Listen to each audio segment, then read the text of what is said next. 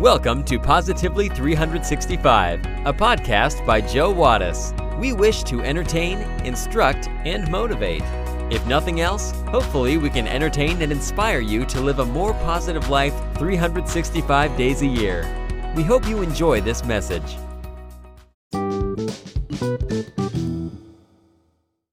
A young woman named Jessie received a parrot as a gift many years ago.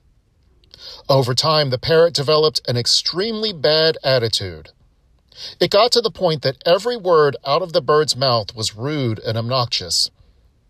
Jessie tried and tried to change the bird's attitude, but consistently saying only polite words to it, playing soft music, and anything else that she could think of to clean up the bird's attitude, and by then, the foul language. Finally, Jessie was fed up and yelled at the parrot. The parrot yelled back.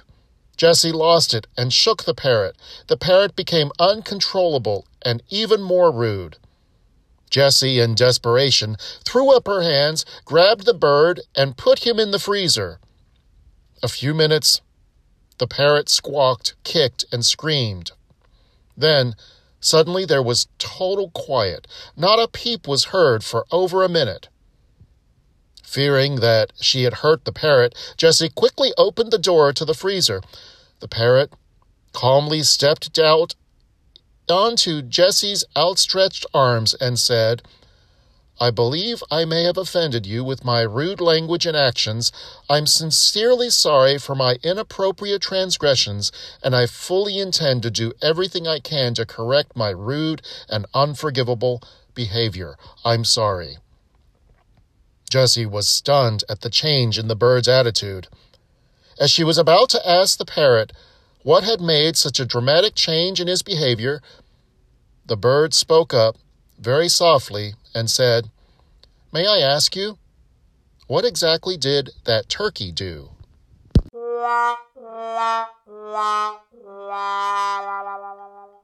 Are you living or are you merely existing?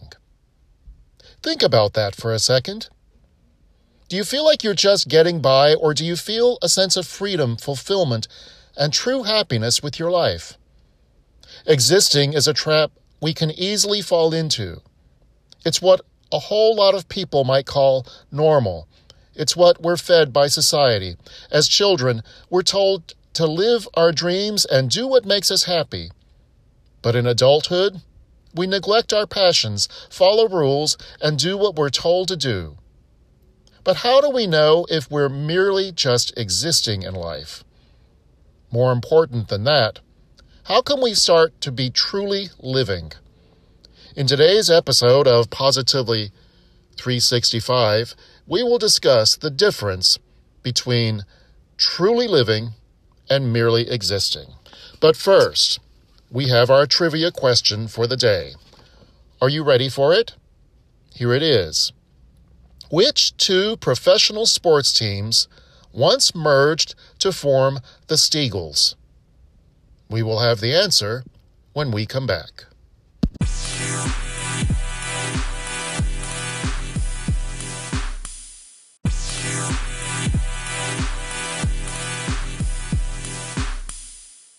Do you know the answer to today's trivia question? The question is Which two professional sports teams once merged to form the Steagles? I think you can figure this one out just by sounding it out. The Steagles? The answer to the question is the Philadelphia Eagles and the Pittsburgh Steelers. During World War II, more than 600 professional football players were drafted into military service. This forced the NFL teams to adapt to the shortage of eligible athletes, and so, in 1943, the Steelers and the Eagles merged to become the Steagles. Now you know.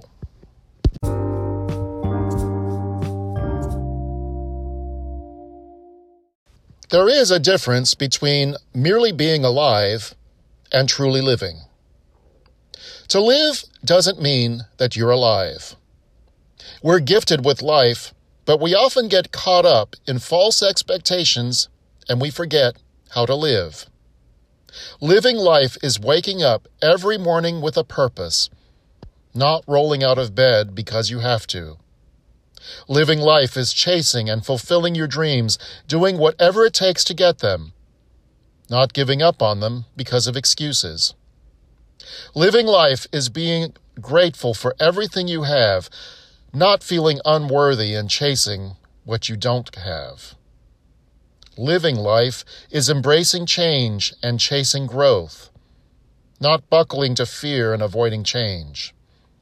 Living life is embracing every moment as it comes, not merely breathing and doing the daily chores and the daily grind.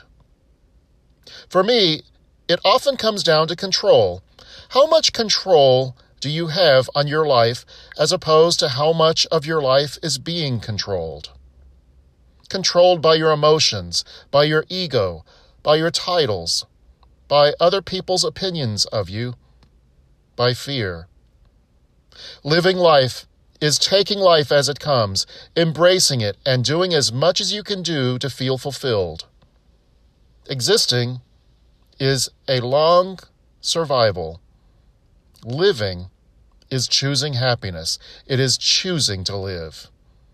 Existing is you being here physically, but doing what you have to do to get through the day.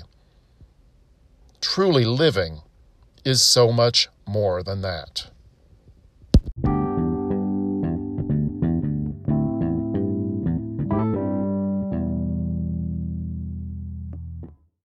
So, how do we start living? It all starts with you.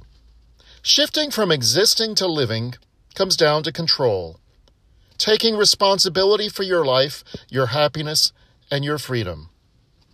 Is it easy? Heck no. Steve Jobs used to do something powerful every morning. He'd wake up, look at himself in the mirror, and ask, If I were to die today, would I do what I am about to do? But for some reason, it might seem impossible to do what they want to do every single moment of the day. But if you're not happy or excited about life at least 80% of the time, you're not truly living. Something needs to change. You need to take control, do something different, or at least change the way you look at what it is you do. It won't be instant, but making steps to create more freedom and fulfillment in your life is essential.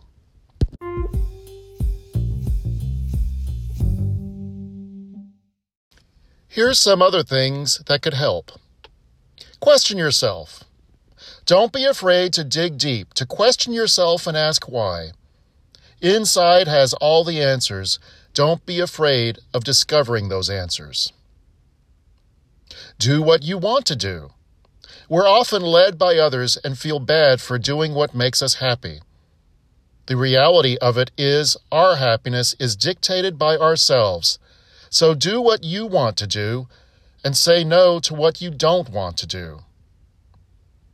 Stop escaping. You don't need a vacation when there is nothing to escape from. Think about it. Some people spend 50 weeks of the year hating their job, existing, and getting by in return for a two week relaxing holiday? That just doesn't make sense. Find joys in the little things. Being grateful for a powerful new skill, finding joys in the little things you already have will stop you from searching for happiness you already have so much to be grateful for. Don't seek approval. Don't worry about approval from your boss, your partner, your friends.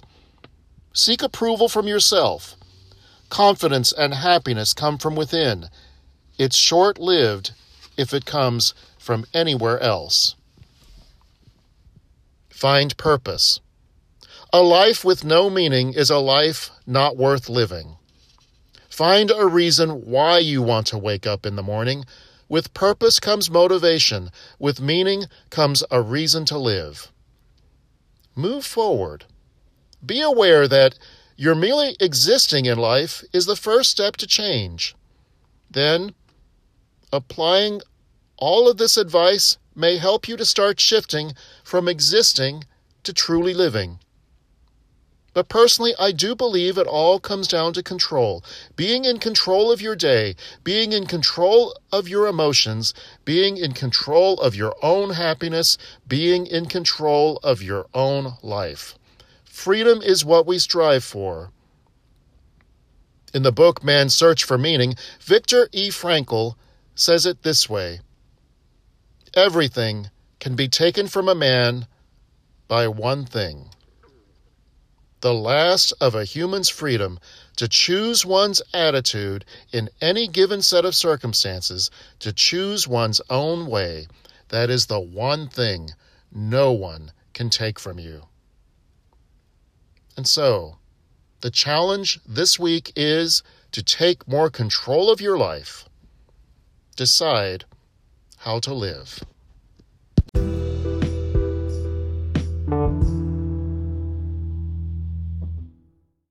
There was once a rich merchant who had four wives. He loved the fourth wife the most, adorning her with rich robes and treating her to delicacies. He took great care of her and gave her nothing but the best. The merchant also loved the third wife very much. He was very proud of her and always wanted to show her off to his friends. However, the merchant lived in great fear that she might run away with some other man. He too loved his second wife. She was a very considerate person, always patient, and, in fact, she was the merchant's confidant. Whenever the merchant faced some problem, he always turned to his second wife, and she would always help him out and get him through those difficult times. Now, the merchant's first wife was a very loyal partner and has made great, contributions in maintaining his wealth and business as well as taking care of the household. However, the merchant did not love the first wife, and although she loved him deeply, he hardly took notice of her. One day the merchant fell ill. Before long, he knew that he was going to die soon. He thought of his luxurious life and told himself, Now I have four wives with me, but when I die, I'll be alone. How lonely I will be. Thus, he asked the fourth wife, I loved you the most, endowed you with the finest clothing, and showered great care over you. Now that I'm dying, will you follow me and keep me company? No way, replied the fourth wife and she walked away without another word. The answer cut like a sharp knife right into the merchant's heart. The sad merchant then asked the third wife, I have loved you so much for all of my life, but now that I'm dying, will you follow me and keep me company? No, replied the third wife. Life is so good over here, and I'm going to remarry when you die. The merchant's heart sank and turned cold.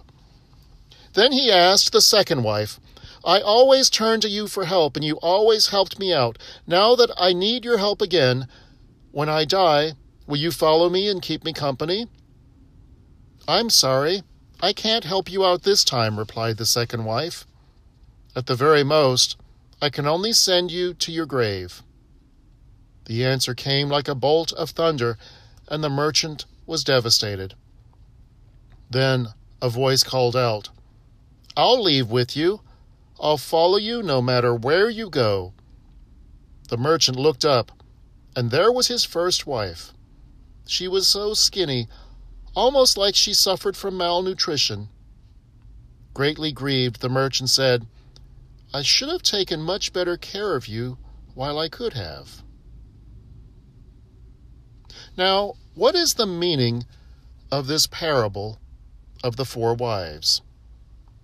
Like the rich merchant, we all have four wives. Here's what it means the fourth wife represents our body. We spend lots of time tending to our body, washing it, dressing it, nourishing it with food. But no matter how well we take care of it, our body will eventually fail us and be left behind upon death. The third wife. The third wife is our stuff possessions, wealth, status. Many people get caught up in chasing material things. Life becomes, for them, about impressing other people. Yet these things can vanish at any moment and certainly don't do us any good when our lives come to an end. The second wife. The second wife is our earthly relationships friends, family, spouses, co workers. No matter how deep and how strong our relationships grow here on earth, they can only stand up by us up to the grave. After that, we are alone. The first wife. The first wife in this modern day parable represents our spirit, our soul. It's the only thing we take with us after death. To keep our spirit and our soul happy, we need to constantly look at our spirit to ensure that we are truly living life and not merely existing. Thankfully, it's not too late for us. We can use this modern parable to reflect and make sure are you truly living or are you merely existing? Thank you for joining us today. Please consider taking a moment to like, rate, subscribe, and share this podcast. You can also connect with us and join the conversation on Facebook. Just search for Positively 365. We would love to hear from you. So, until next time, stay positive today and every day, 365 days a year.